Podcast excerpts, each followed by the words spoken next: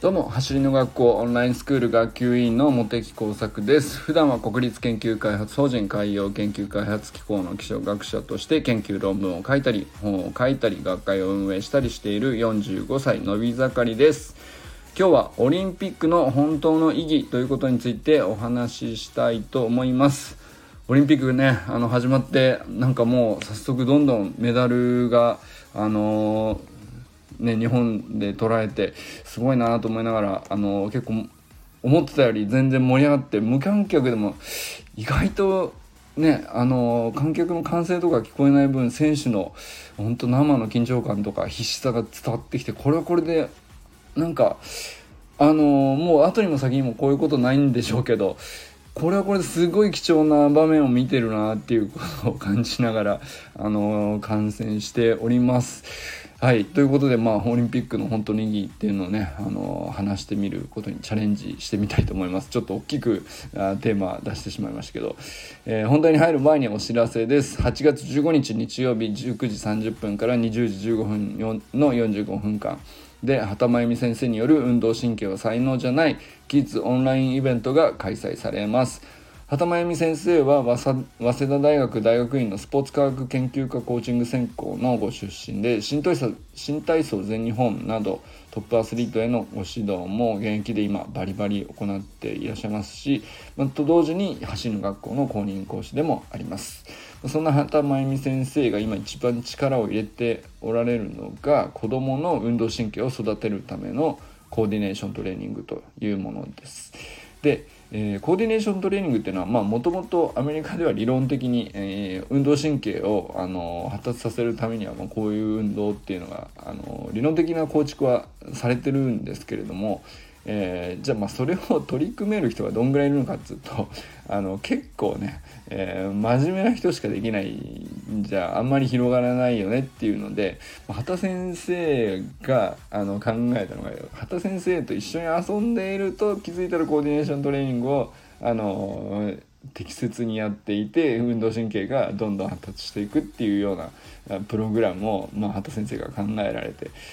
あのこれが本当に見事なのであのぜひぜひ参加してみてほしいなと思います。あの運動がちょっとね苦手だなと思うようなこと子供でもね自然と動くことが好きになってきますし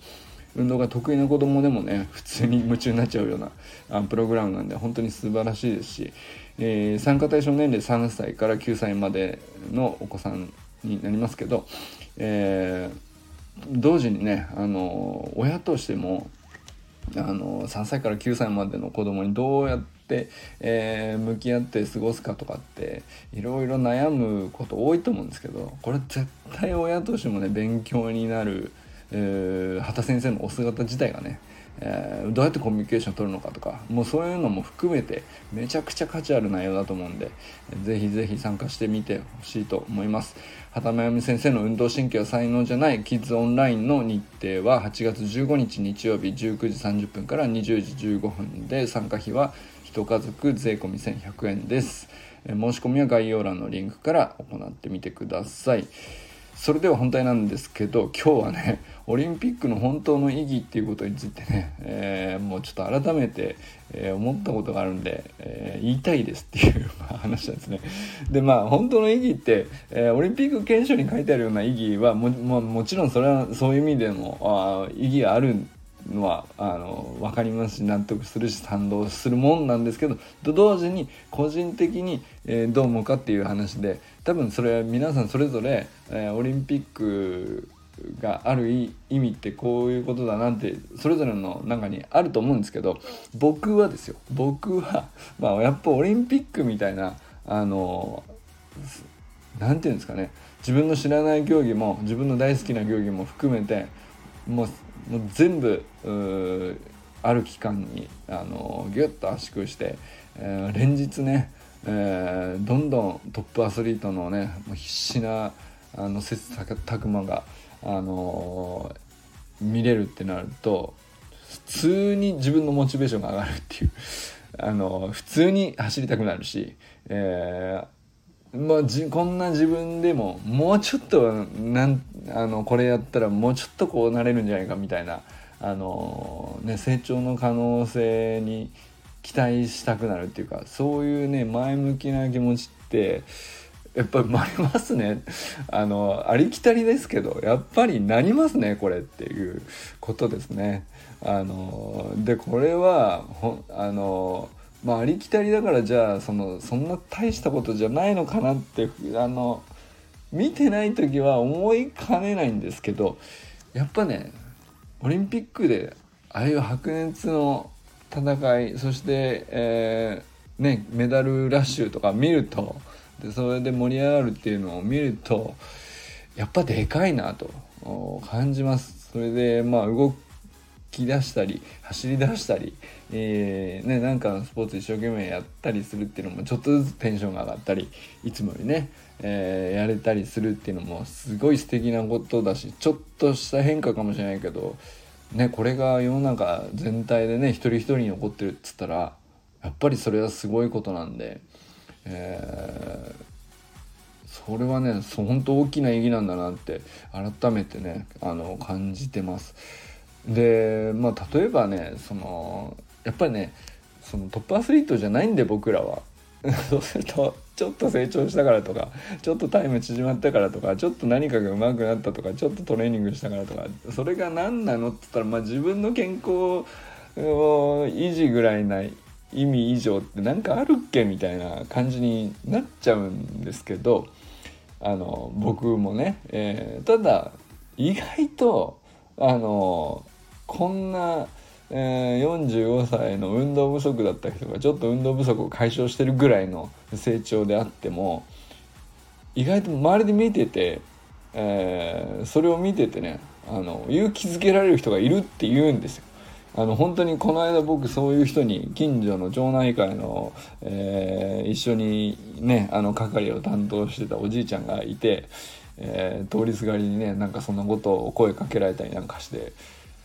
いやなんか早くなってるねみたいなこと言われて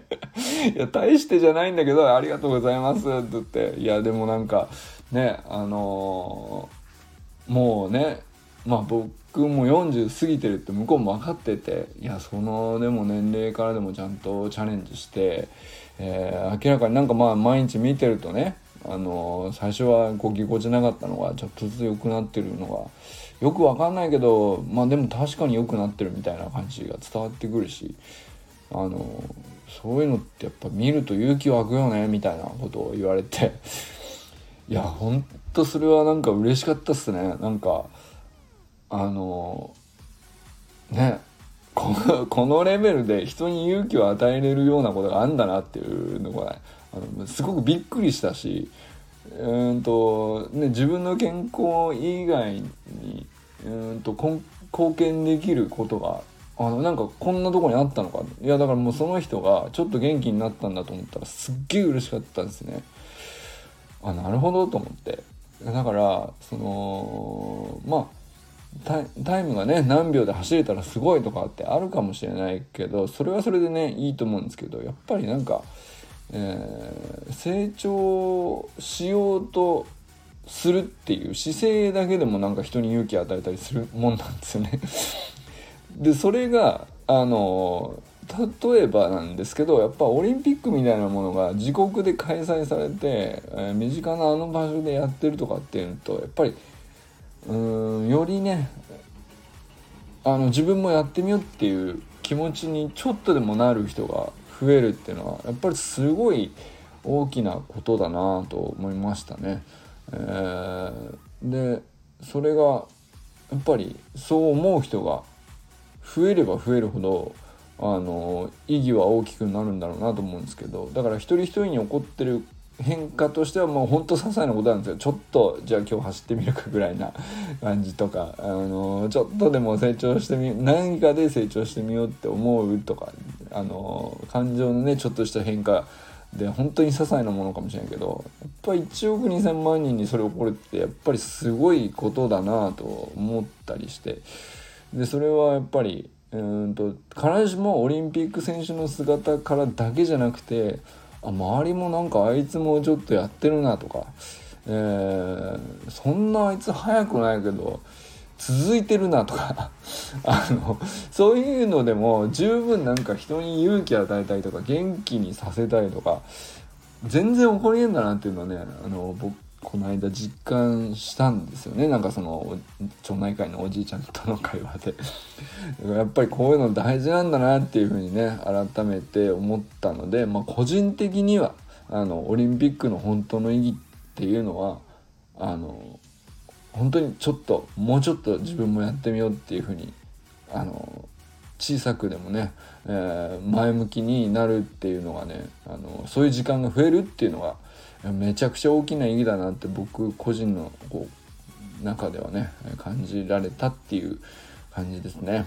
ということでね今日はオリンピックの本当の意義ということについてお話ししてみました。ね皆さんはオリンピックどんな風に見てるでしょうか。あのね好きな競技も意外と知らなかった競技も結構楽しいもんだなっていうのがね僕は今のところの感想ですけど。あの引き続きね、えー、